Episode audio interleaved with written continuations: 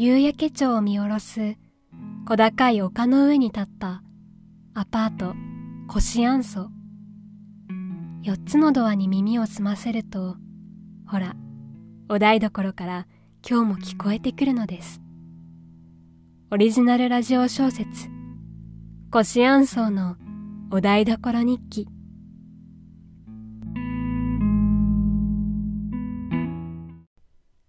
夏林家の春休みの話に戻る。その日は高校野球の春の地区大会決勝戦だった。一年生ながらレギュラーに選ばれパリッとした白いユニフォームに身を包んだ16歳の拓也は大歓声の上がるマウンドに立っていた。9回裏ツーストライク満塁。あと1点でも取ればこっちの勝ちだ。漫画のような状況だった。三塁に立った拓也はカキーンという高らかな音を聞くや否ホームベースだけを見て失踪した。観衆の大興奮した声が遠くに聞こえた。味方のベンチが拓也に向かって大きく手を振っている。あと少しあと少し拓也は必死に足を伸ばした。そしてそれは一瞬で何が何だかわからなかった。世界が歪むと同時に体中に激痛が走り、目の前が真っ暗になった。相手のキャッチャーとぐちゃぐちゃにぶつかり合った拓也は、その右足を骨折してしまったのだった。病院からの帰り道、監督の車の中で揺られながら拓也は遠くに仲間たちの声を聞く。お前のせいじゃないから絶対自分責めんなよ拓也。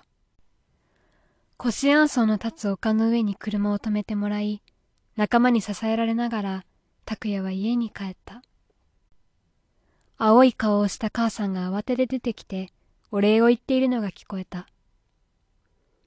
父さんに支えられながら台所まで入ると、テーブルの上に数の減っていないおにぎりの山が見えた。どさりとキッチンチェアに座り込む。ギプスでがっちり固定された足が焼けつくように痛む。そこへ監督から松葉杖や薬を受け取った母さんが玄関から戻ってきた。心配そうな早口でまくし立てる。拓也、大丈夫？痛む？お腹空いてる？食後に痛め止め飲んだ方がいいよね？おにぎり食べる？温めよっか。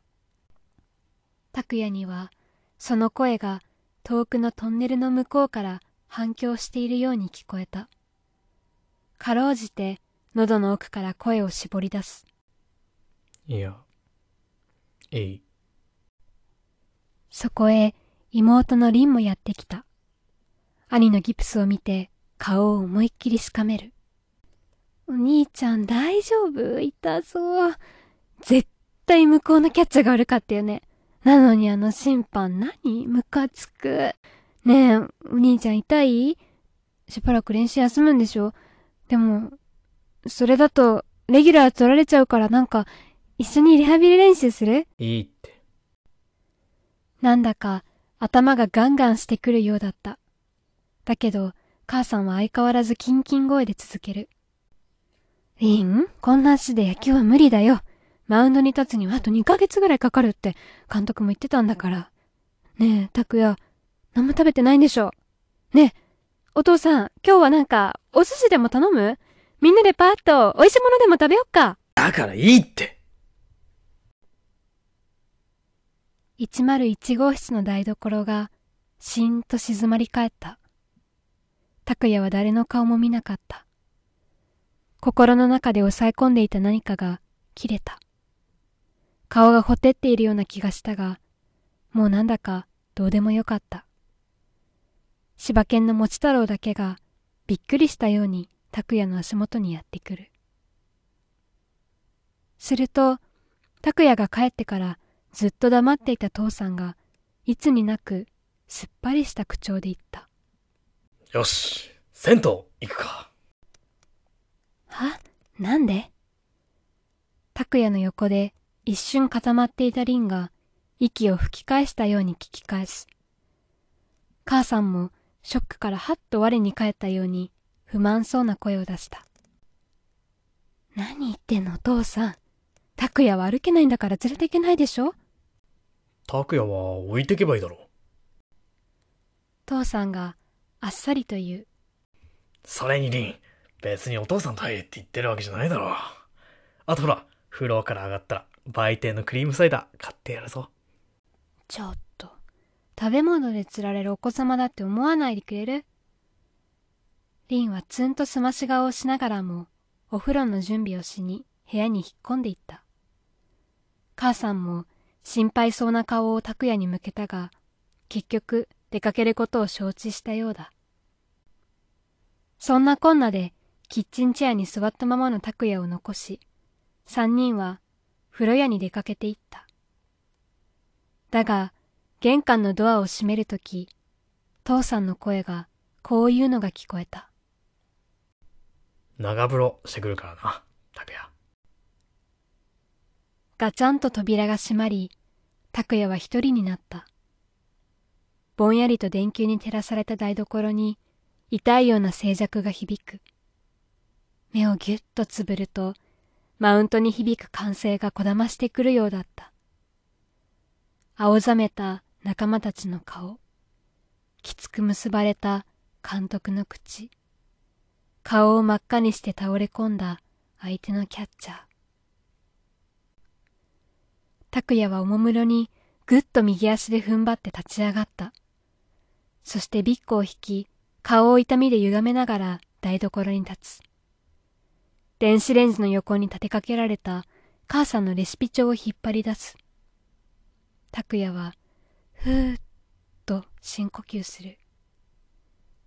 開いたのは、牛乳で練って焼き上げる、ラグビーボールのような形をしたパン、ハースブレッドのページだった。まず、砂糖と水、牛乳をボウルに入れ、レンジで温める。そこに強力粉とドライイーストを入れ、独特の匂いが立って生地がポコポコするまで混ぜる。そこにバターと塩を加える。ヒノキのまな板に粉をまぶし、その上で生地を練っていく。手のひらで水分が飛び、もったりするまで何度も押していく。弾力のある塊になったらもう一度その生地をレンジで温める。食器棚の中の瓶からレーズンとくるみを取り出し、おもむろに温まった生地の中に包み込む。それから平べったく手のひらで押し広げる。くるくるとラグビーボールのような形に巻き上げ、包丁で切り込みを入れ、ラップをする。オーブンを200度に予熱する間の10分間、発酵させればいい。ぷっくり膨らんだ生地をそっとオーブンに入れると、拓也はゆっくりと椅子に戻った。何かむしゃくしゃするときや気持ちを切り替えたいとき、決まって作るのがこのハースだった。中学の頃から部活や友達と何かがあるたびに何度もこのパンを焼いた。無心で生地をこねている間に心が静まってくるから不思議だ。イーストが放つちょっと酸っぱいような香りが漂う頃には、拓也の心はストンと重い荷物を下ろしたような感じになるのだった。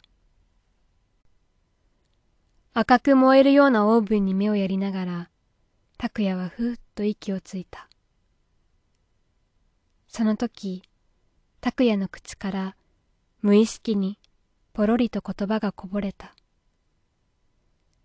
先輩に支えられてグラウンドを去った時、病院で医者の淡々とした診断を聞いた時、仲間たちのうつむく坊主頭を見た時、そして我が家に帰り家族を前にした時言えなかった言葉だった。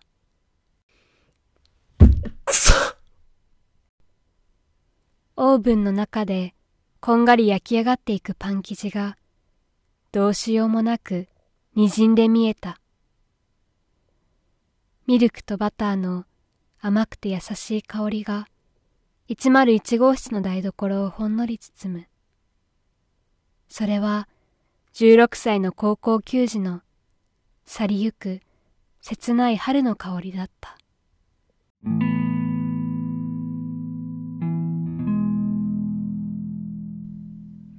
コシアンソーのお台所から切り取った私たちのいつも通りの日々に流れる美しい時間次はどの扉の向こうにお邪魔しましょうかそれではまた。